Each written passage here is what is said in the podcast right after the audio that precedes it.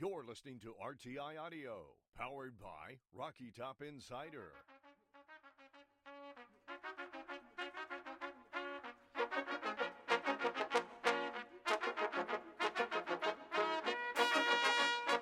This is the RTI Press Pass with Rick Butler and Ryan Shumpert.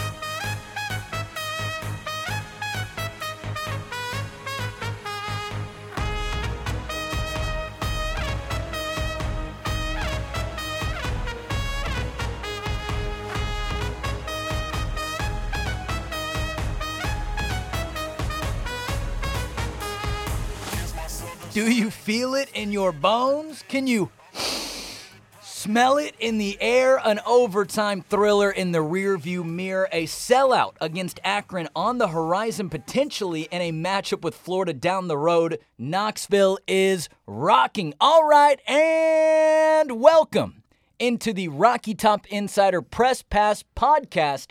My name is Rick Butler, joined to my left, as always, by my good friend Ryan Shumpert. Today is Wednesday, September the 14th. It is a gorgeous day outside. I know I say that every time, it's kind of just a habit at this point, but today I mean it. It's a beautiful day out here in Knoxville. Things are a lot of fun right now. Ryan, good afternoon, my friend. How are you? What's going on? Not much. Doing well. Doing well. And, like you said, it's been, I think this weekend I might be getting back to some warm weather, but the past uh, week or so, it's been some fantastic weather. So enjoying that and uh, enjoying uh, football season, which uh, is Yeah. back in full swing. And it always means it's the best time of year. Man, it, it really has been too, and there's not been a lot of disappointment throughout the first couple weeks of the uh, of the college football season. NFL now coming into its own on top of that, so you're right. It, it's just a really fun time in the sports world right now. Yeah, it is. Not, you know, it's been a great start to the college football season with some upsets, some really good games, but I think both of us uh, not in a very good spot. Uh, really, all three of us, not in a, Bob included, not in a very good spot with the NFL season, week one. At least Bob's Colts had a had a two touchdown comeback to get a tie uh, against the Texans, but uh, my Titans a big choke job against Uh-huh. a bad Giants team, and then. Uh, at least the Cowboys were playing a good team, but uh, not a very good showing, and obviously Dak get hurt for uh, Rick's Cowboys. So I think we're all happy to, to keep the focus uh, on college. What did I say about Rodrigo Yeah, Blankenship? you were all over. Oh, it. you were. Gone, right? Yeah. He should Gone. Be. He should be. Okay. You I'm know- shutting up. That's all. I had him on a fantasy squad. Like I, I even I even knew that advice that we got from Bob, and I still even drafted him in fantasy. Didn't he? All of a sudden, ah, I'm out of kicker. So I had to think about that one too. But you're right, I, and I can't remember who said it, but somebody in the uh, somebody from the RTI team they had a great line, and they just said, you know, right after that Sunday night football matchup, they said the Cowboys looked around the league and they said, "Hey Titans, hey Packers, hey anybody else who might have choked on Sunday." hold my beer.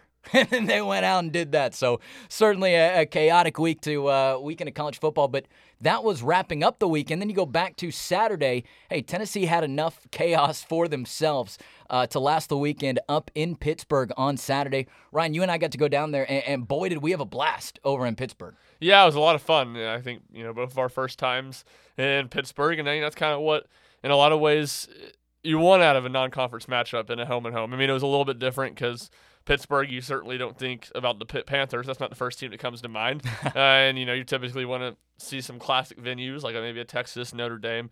But at the same time, it was cool to see Pittsburgh. We got to go to the Pirates game uh, on Friday Yeah. night with the which the Vol fans took over and had a had a fun time in the Steel City, and then watching a, a game at Acrisure Stadium or Heinz Field, as it's been known. The for, artist formerly known. yeah, uh, known for most of our lives was, was pretty cool. A lot of uh, big time NFL games uh, we've watched on that field over the year was years was cool to watch a, Tennessee play there and then be down doing a stand up on the field after the game. Yeah, absolutely. There were a lot of great things about the city of Pittsburgh, and certainly one that I'd like to go back to. But you're you're right. You know that that is really what you want out of these non-conference games. I think you look at the Johnny Ma- uh, the Johnny Majors Classic as a whole, a great success. I, I mean, you know, not just from a Tennessee perspective, but you think about both games. You had the the away team win both ones. You had both teams travel pretty well. You got cool new experiences out of both, and uh, if I remember correctly, that was Tennessee's first game in Pittsburgh uh, against the Panthers. So a lot of cool things to get to there. But you, you kind of, you know, you even glanced over one of my favorite parts of the trip, and, and that was on the way up to Pittsburgh. You and I got to stop in Morgantown, Yeah. uh, and, and see the West Virginia campus, see the West Virginia football stadium, see the the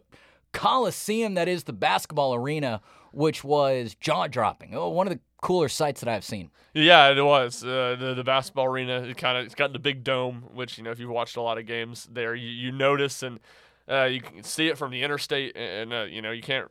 It's kind of like different than Knoxville, but Yeah. like Knoxville, that it's mountainous kind of around it, and you know you don't see a whole lot of anything uh, when you're driving through Morgantown. But you know one thing you could see uh, was the basketball arena. So that was a cool trip. It was cool to get to get in both those places and and look around, and uh, uh, obviously I. Th- Pitt Pittsburgh was cool as well. The game delivered, and I think to your point a second ago, not only the first time that Pitt or Tennessee had played at Pitt, it's the first time an SEC team had played at Pittsburgh. So Really? yeah, Didn't even know a, that. A completely different experience. And you're right, two Johnny Majors Classic, two really good games, uh, two competitive games.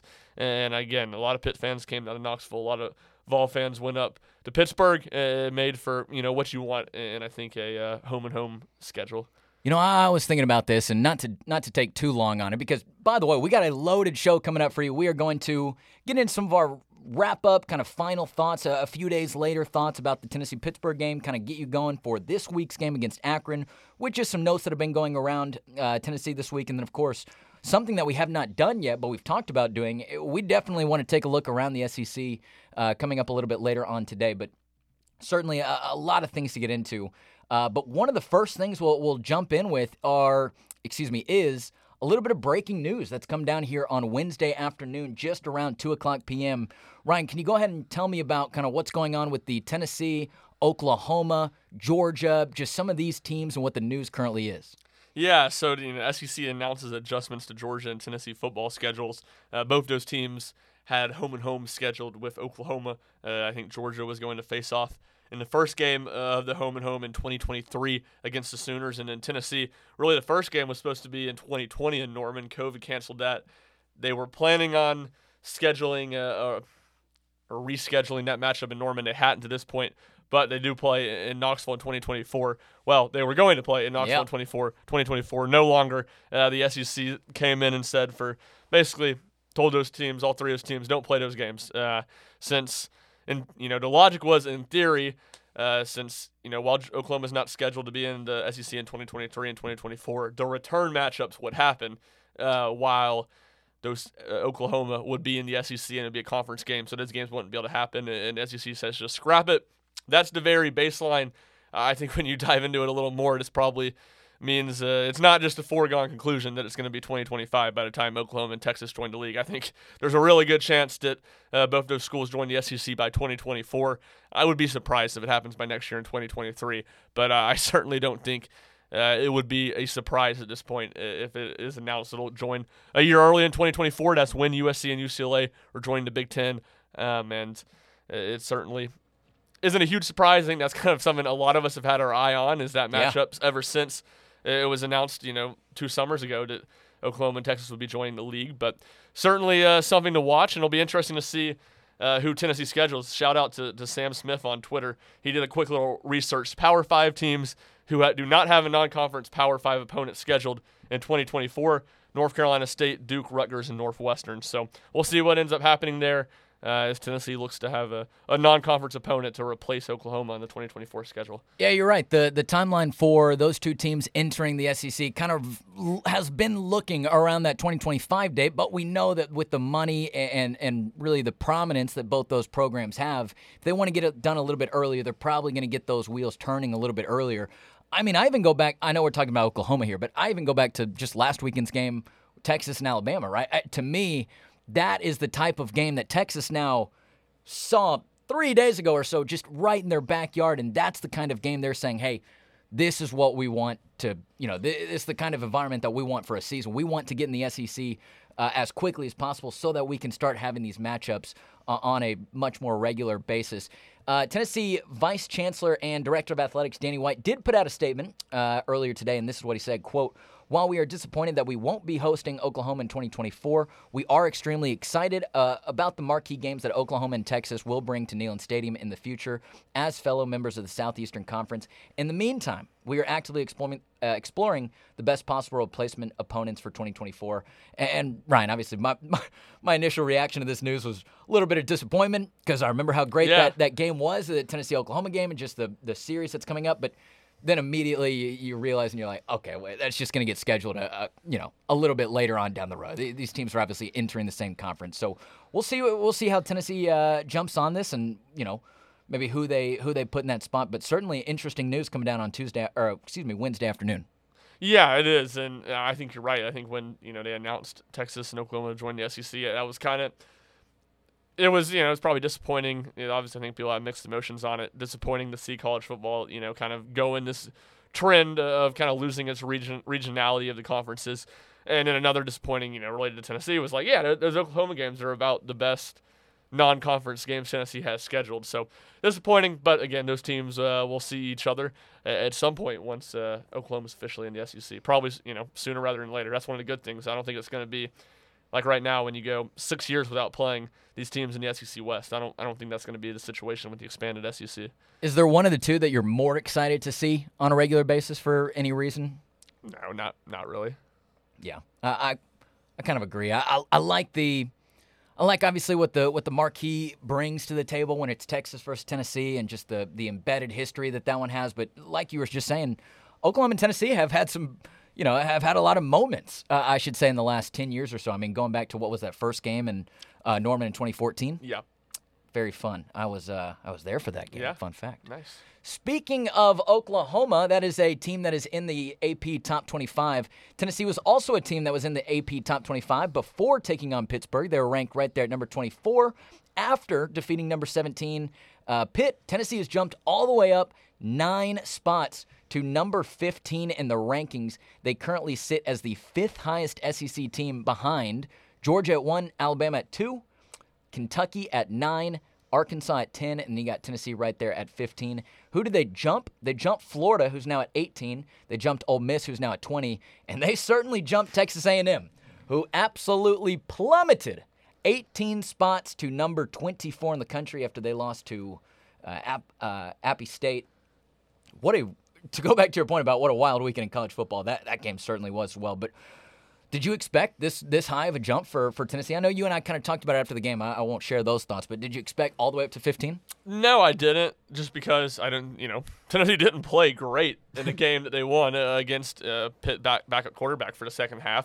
And that's not to take anything away from Tennessee, but it's not a win that you typically think, wow, Tennessee's gonna. That's a nine nine Yeah, big. that's a big movers. jumper. But it, it goes back to to what I think we've said on here a couple times.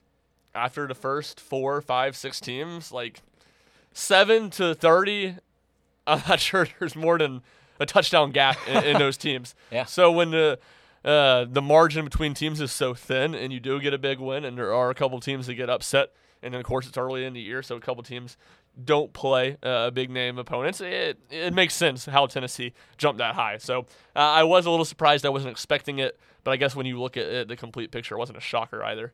Sure, absolutely. Uh, and again, number 17, Pittsburgh, after the loss, they dropped down to number 23, so still in the top 25. Uh, as Tennessee fans probably should kind of keep an eye on Pittsburgh to see what they do the rest of the year. Obviously, when you get one of these big wins at the beginning of the year, you want to see how that team continues to play throughout so you can start to see, you know, how, how that, how important, oh, how valuable, how big that win turns to be uh, by the end of the year. You, you want to, uh, Pittsburgh to not necessarily fall off the bandwagon or anything um, like that. But going back to that game, Ryan, just any kind of final thoughts on on that game, that that top twenty five matchup on the road. Uh, ha- is there anything that you maybe feel different about? In comparison to your initial reaction, I mean, right after the game, right when we were there, we were doing all the stand-ups, we were doing the podcast. Do you, is there anything that you feel different about, for better or worse, here about three-ish days later? I'll get to that in a second. I'm going to go follow on your point on about Pitt the Okay, rest of the season first. Yeah. Very weak schedule. Very. Very weak schedule. I don't think they play another ranked team until the last of the season. I don't think is Miami in the AP poll this week? Uh, yes. Okay. Yes, they They're are. at They're 13. Yeah. So they get Miami uh, in Coral Gables in the regular season. Besides that game, they go to North Carolina. They go to Louisville. They get Virginia Tech, who hasn't been very good, uh, and Pry's first season at home. Those are the hardest games on the rest of the Pitt schedule. I mean, this is a team that I think worst case scenario, assuming the fact Kedon Slovis is a concussion, he's not, you know, assuming he doesn't miss in surprising amount of time for a head injury. I think this is a Pitt team that's going to go nine and three at the worst case scenario and have a great chance to be back in the ACC championship game. But going back to, to the Tennessee game, you know, I don't think there were anything hugely different that I felt uh, about the game after watching it. I think Gerald Mincey, you know, probably played better than I expected uh, once I went and saw the grades and especially in pass pr- protection. He gr- graded out as Tennessee's best uh, pass blocking offensive lineman. He was the worst run blocking offensive lineman, so his overall grade wasn't phenomenal. You know, I think that's probably going to be you know his job. I think given the fact that that was his first start in college against a quality opponent, and it was a tough one for you know a left tackle against a, a really aggressive Pitt defense. I think he he performed well, and then you know I think two other things. And I'm not sure I didn't feel this way after the game, but uh, maybe just an increased sentiment of it. And, Yeah. and that's first at just you know Tennessee. I'm j- the more I looked at it, this is a Tennessee team I wasn't sure could win a game like that, where their offense just didn't outscore somebody in, in a close game, and, and for the defense to make the winning plays, even if, if it was against Nick Patti, the backup quarterback. Even with just with that fact, and this is not that Nick Patti's great, but he played in the Peach Bowl last year. It wasn't his first start. Sure. It wasn't his his only big game he's ever played in. I'm not sure I would have even said going into the game, even if Pitt doesn't have Kedon Slovis, Tennessee's offense isn't doesn't isn't good enough to get the job done. That Tennessee's defense could make those winning plays, and they did. So credit to them. And then lastly, I think we talked about it maybe briefly after the game, but after watching uh, the rewatch, having a few more days to kind of compress it, Tennessee just needs to throw the ball to Bru McCoy more, and I'm sure yes. that that will probably happen Absolutely. uh, when there's a little bit more comfortability between Hooker and McCoy. But he was really good every time he got the ball, and I think he's a just a physical, talented receiver that pre- presents a lot of uh, matchup problems for defenses. And I think as the season goes on, you'll see him become a, a bigger part of this offense. Yeah, and just to piggyback off of that point right there, I mean, we, we know what Cedric Tillman is going to bring to the table, and, and he had that great quote after the game. He said, "Big time players make big time plays and big time moments," uh, and, and of course, you know, he, he- a little bit tongue in cheek with that. eh, You know, he, he was just kind of messing around, but that's the type of confidence, that's the type of swagger that this Tennessee team has, and I think when you add in Bru McCoy to that, it's only going to strengthen that room. And we have already seen him be very productive and, and execute his job and what he's needed to do, whether it's been in the catching game or in the blocking game, in the run blocking. Uh, you start to see him really take early strides with this offense. I, I think obviously having him and Tillman on the outside, just big bodied, six foot three, 220 plus receivers, and then Jalin Hyatt, who, who certainly had uh, two good games here in the uh, early in the season, has a little bit more of that finesse and has a little bit more of that speed uh, there in the slot. And you saw them use him in the underneath game a little bit more uh, against Pittsburgh. So a lot of versatility there. But I guess to that point, we know that Tennessee's offense is, is going to figure things out at some point. We, we know they did last year.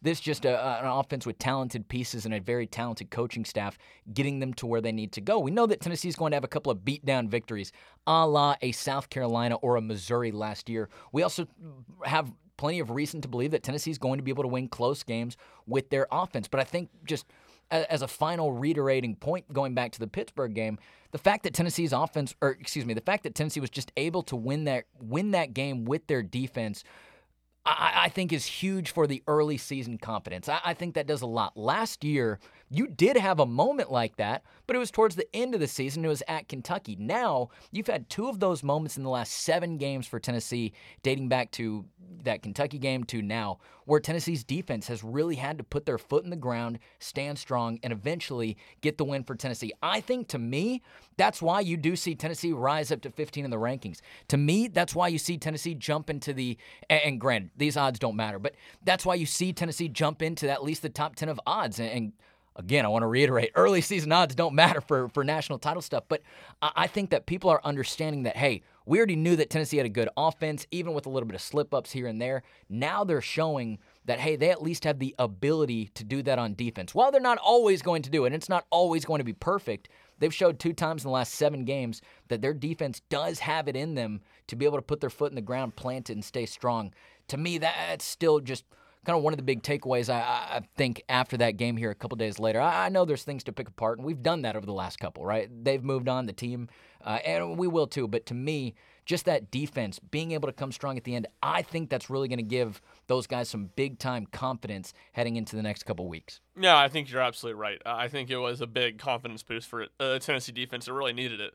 Uh, I and uh, I think you know they kind of had you know their moment in the sun a little bit this week. I mean, we heard can't remember which player was it talking this week uh, about you know we we play defense too at Tennessee. It's not it's not just the offense. So Page. yeah, Solon Solon Page. That's right. Um, so you're right. I I think it was just huge for that defense's co- confidence, and probably especially in the front seven. And those guys had a, a real big day. I like to see that group play with a little bit of a chip on their shoulder. I, I think that's important, and I think that's something they need to play with. Uh, when you look at the when you look at them matching up against other offenses, they're going to be outmatched in talent from time to time. When you play your big games, they got to have that chip on their shoulder. I think to maybe give them a little bit of an edge. We know that mistakes going to happen. I always saw them. What Pittsburgh broke off a a 70 plus yard run, but then for the whole rest of the game combined their rushing yards did not even total that one run. So certainly bend, but certainly if Tennessee can just not break, I think that's just going to continue to build and build confidence. Yeah, and I think they even had like another 25, 30 yard run too. Yeah. And for them not to get 75 yards, even considering that, uh, was impressive. And again, it was a lot with Slovis out, so Tennessee was probably keying on the run. But uh, th- that's what I needed to do to win the game. I mean, it was very clear in the second half uh, that Pitt just wanted to run the ball and stay in front of the sticks and make things as simple for Patti as they could and shorten the game. And Tennessee did not let him make it easy on Patti by getting into third and favorable. They made it really hard for Pitt to run and got them in a lot of favorable third and long opportunities. Pittsburgh is in the books. Now, Tennessee welcomes in Akron this Saturday night. We will give you a couple little notes, a couple little bits of news, stuff that we've been figuring out at the Tennessee facility this week. We will get you ready for that game, and then hey, we'll expand it out a little bit. We'll start talking about some of these other SEC teams we've been seeing, start talking about some of the other things that are going on in the league that you need to know about, or at least have been noteworthy. Do not go anywhere. You're listening to the Rocky Top Insider Press Pass podcast. We'll be right back. We'll be right back. And now, back to the show. All right, welcome back into the RTI Press Pass. Rick Butler, Ryan Shumpert, still hanging out with you, talking about Tennessee's game coming up this Saturday night at 7 o'clock p.m. Eastern Time against Akron. Looking at the Zips. Ryan, the Zips started out the season with a banger of a win in overtime, a seven point win against St. Francis. However, they did lose 52 to 0 to Michigan State coming back the next week there's not a whole lot to to get into when you talk about Akron, and there's not a whole lot to necessarily compliment, at least on the scale that Tennessee is looking at on Saturday. No, you're right. And it's Joe Moorhead, who will be a familiar name, was at Mississippi State for a couple years, was up in 2019. Uh, he brought the Bulldogs to Knoxville in an ugly game that Tennessee won, real low scoring. Um, and it's it's a bad Akron team. I mean, it's really that simple. They went one and 11 last season. They won in overtime against St. Francis, who's a Division two school, not an FCS school, a Division two school. And so this is like a lower than UT Martin uh, in week one, and then Took them five quarters to win. yeah, it took him it took him over forty or over sixty minutes, as Josh Heupel liked to say after the, the Pitt game. And then yeah, they lost fifty two nothing to the Michigan State last week. And I guess the two things that I would bring up uh, about their personnel: one, uh, DJ Irons, their starting quarterback, got injured in that Michigan State game, and Jeff Undercuffler Jr. That's a football name. Jeff Undercuffler Jr. came in to play quarterback. There hasn't been any word on uh, Iron's status coming into this week's game, so it could be an Akron team that's with a backup quarterback as well. And then the other, looking around, you know, looking at the roster, looking at the, the stats, and there was his name that popped out to me. I said, I know this name. Okay. Shockey Jacquees Louise, former Tennessee football commit who went to Pittsburgh, funny enough, played Wow. four years at Pittsburgh Okay. and then transferred uh, to Akron for his final season. He is the Zips leading receiver through two games. He got 11 catches for 153 yards and a touchdown. But he was a commit, I think, back uh, in the 2018 recruiting class. So Butch Jones, his final class, and then when uh, Jones got fired, he went elsewhere. Ended up at Pittsburgh. okay, Pittsburgh. interesting. But another, you know, we kind of we had the same thing with Gerard Means or Bub Means last Bub. week, uh, who went, to, you know, actually enrolled at Tennessee and was there for a year before transferring out and ending up at Pitt. And then we have this week a great name, another great name, Shocky Jacques-Louis, who has the Tennessee ties now at Akron. Yeah, yeah. As you, as you say that name more and more, it's it. The light bulb is getting brighter and brighter in my head. I, I, I do start to remember that, but I didn't actually realize the connection between even Pittsburgh right there. Yeah, I, did- I, I kind of had the same thought when I first looked it up, and I was like, I kind of felt like he was at Pitt, but then I thought I was like, I'm probably just getting confused with Gerard Means. Like I knew there had been a player, a receiver that had been connected to Tennessee that had been at Pitt the last couple of years. So that'll be interesting. I mean, as you would expect, uh, I don't think he played a ton at Pitt, but he was he did play some uh, last year at Pitt, and as bad as this Akron team is, you know, as you would expect to get a player from Pitt, it, it does seem like he's the best receiver on this Zips team. Hey, Tennessee's a 50 point favorite in this game, right? Yeah, Like, half a hundred. I think that kind of gives you an idea. Josh Heupel was asked about his goals for Akron this week, and uh, he, he did say a couple little things. He said, "Hey, they d- do have a uh, uh, an interesting running offense to where the quarterback can run. Some of that's by design, uh, some of that's by design, some of it's just by scrambling." He he did you know use a lot of that answer to kind of just talk about his own team, which again I, I think kind of points you in the direction of, of where this Akron team is going to go, but. It's been a relatively quiet week uh, at the Tennessee, facility. I, I think obviously just getting getting back together, collecting themselves after last week's overtime thriller, getting ready for this game, doing everything that they need to do this week so that they can prepare and be ready for next week. I don't think Tennessee is looking ahead to Florida, but obviously once you know once this Akron game is over, now it turns into arguably Tennessee's biggest week of the season. Yeah, I think in some ways it's just a glorified bye week. I think this week's about Tennessee cleaning up the myriad of mistakes they made in that Pittsburgh game and addressing those and getting better. And you know, uh, it makes sense. And I don't. I'm sure they're doing preparation. They're watching film. They're getting ready for Akron. But I think when you look at what Tennessee can accomplish, it's all about Tennessee and getting better themselves, and very little about what Akron presents on the other side. Yeah, absolutely. Ryan, we are about to wrap this thing up and close this thing down, but I just really want to take one quick second just to look at the SEC East real quick. Uh, uh, you know, we'll, we'll continue talking about the SEC as we go on throughout the season, but already some interesting notes and, and bits of news from the Eastern uh, Eastern Division of the conference. Number one, Florida. Uh, I think that is one of the interesting storylines going on right now. Obviously, it started out with that big win against Utah, but then they come back home and they lose to Kentucky, who, who's now sitting at the top of the division. Obviously, they have uh, the only conference win. Uh, South Carolina had an opportunity to as well, but then you go down to that South Carolina as well. They didn't look very good uh, against Arkansas. That was a team that I don't know what people's expectations were. Mine weren't necessarily great but they were higher than than South Carolina has been performing so far through two weeks of the season. So to me, those are kind of the four interesting teams that you keep track of: Kentucky, Georgia, Tennessee, and South Carolina. Excuse me, and Florida, uh, and, and South Carolina right there as well. But certainly interesting things going on right now in the East. Yeah, I mean, I think South Carolina's looked kind of what I like what I expected. I mean, I think there was You pronounced them dead in the water. I uh, did. last weekend. Do you I, stand or by the? I had the hype train. Yeah, I mean Okay, the, the hype, hype train, uh, and that's my point. I, I think they got a lot of love that they didn't deserve in the preseason because of Spencer Rattler and people thinking he was uh, gonna play like his former five-star uh, ranking, and he didn't really do that at Oklahoma with Lincoln Riley. Uh, bunch of playmakers in a Big 12, you know, Big 12 defenses. So I don't know why the expectation was for him to do that with Scott Satterfield as his offense coordinator at South Carolina. Worst playmakers against better opponents.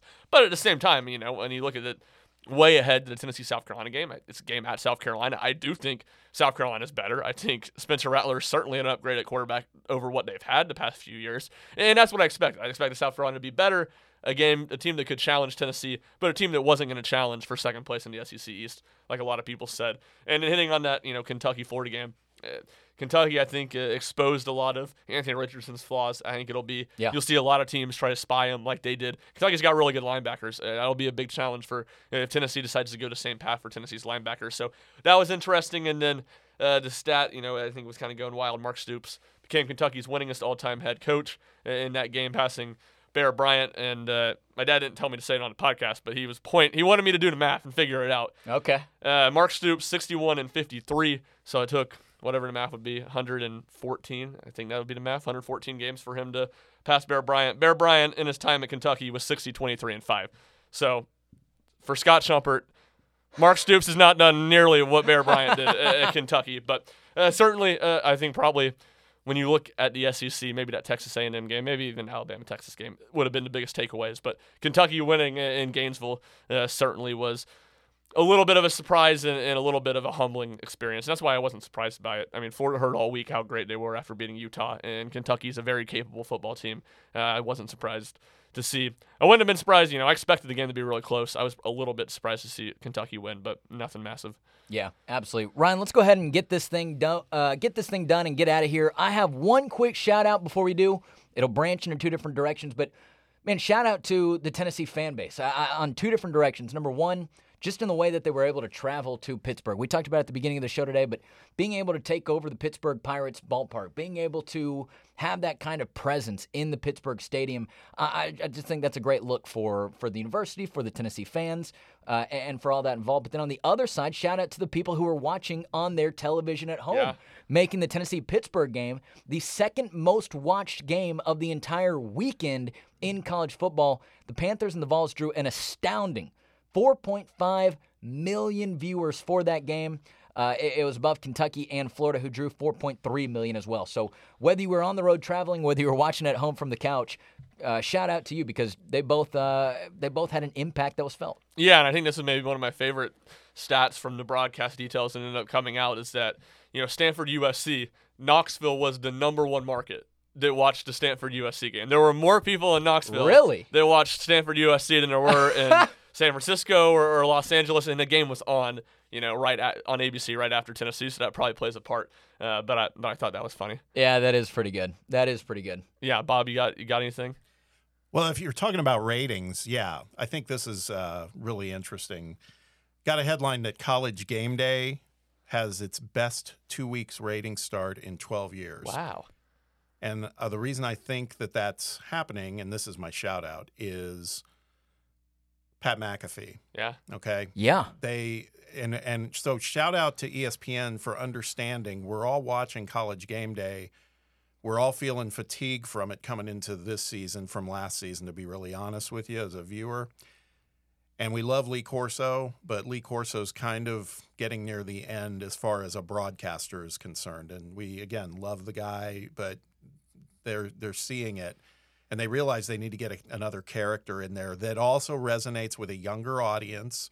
And so now McAfee wasn't on week one, but the fact he's on week two and the fact that they're pointing to their numbers for their two week performance tells me a lot. It tells us that, you know, really he came in and had an immediate impact and it really sets them up for the future, which as a college football fan, we should be thrilled with that because I, I just think game day just got a whole new you know, boost of rocket fuel in their Yeah. tank, and they really needed it. And um, I just think that part's great. And let's also keep our fingers crossed that maybe they somebody from Game Day's listening to that, and Game Day comes to Knoxville for the Yeah. Florida Tennessee game. And Hey, how about Pat and a. McAfee jumping off the one of the Vol Navy boats into the river? I mean, Right. that's gonna happen, right? Like we There you already go. know that's gonna happen, right? Yeah, yeah, and no, I, Bob, that's a great point because I feel like it's been five years now where it's like, all right, this has to be Lee Corso's last year, and who, you know, what's the answer to replace him? Because he is the number one draw of that show course he for is, years. yeah. And Yeah. he's, he's been phenomenal. And The when they second- announced, you know, last week that Pat McAfee was joining, it was like, yeah, he, Pat McAfee. If he want, like, he's the guy. He would be fantastic, and it, it seems like he's kind of the future of that show. and you wouldn't have to look any further than when they did the picks. Yeah, McAfee was right there. Yep. You know, that's not something that happens. You know, usually you have to earn that, and I guess they feel like he's earned it by putting him in there already. Yeah, it's a great you know. point. So anyway, and again, there's no bashing of Lee Corso. We No. love the guy, and he can stay on as long as he wants, but you can feel it's kind of coming near its to its end. yeah. You know, certainly. I think if we're giving a shout out to Pat McAfee, we're we're obligated to call it a shout out. There you go. Ryan, All right, yeah, two shout outs. Um, shout out Blade Tidwell, St. Lucie Mets, uh, playoff start yesterday through four and two thirds. That that Mets? Yes, that Okay. that well, not the New York version, but yeah, that, that farm system. Uh, he got a, a playoff start and a playoff win, turned four and two thirds scoreless innings, I think seven or eight uh, strikeouts. So shout out to Blade Tidwell getting off to a nice start to his professional career, and shout out Cam Sutton intercepts uh, one Joe Burrow to open uh, uh, his 2022 season on a even a bigger role. It seems like just year after year, Cam Sutton is kind of getting a bigger role in Pittsburgh. And last year he was a solidified starter. Solidified starter this year, played every single defensive snap in that game, and it was cool to see him get an interception to open the season. Hey, you know what? One last one. Shout out to us. If you want to go and follow us on any social media platform, you can go and check us out at Rocky Top Insider. We are on Twitter, Facebook, Instagram, TikTok, and YouTube. If you want to go ahead and follow Ryan, you can do that at rshump00. If you want to follow along with me on Twitter, you can do that at Rick underscore Butler. Otherwise, and make sure you're checking out the website each and every day, RockyTopInsider.com. That is where we are doing our best to bring you all of the Tennessee news, notes, and coverage that we can. But otherwise, man, that's going to be it for us. We will see you on Saturday as Tennessee hosts uh, uh, Akron, the Zips inside of Neyland Stadium. Bob, thank you for all of your help today. Hey, no matter how you were listening today, thank you for tuning in. Go ahead and tell a friend and share the show as well. We will see you back next week. This has been the Rocky Top Insider Press Pass. Thank you.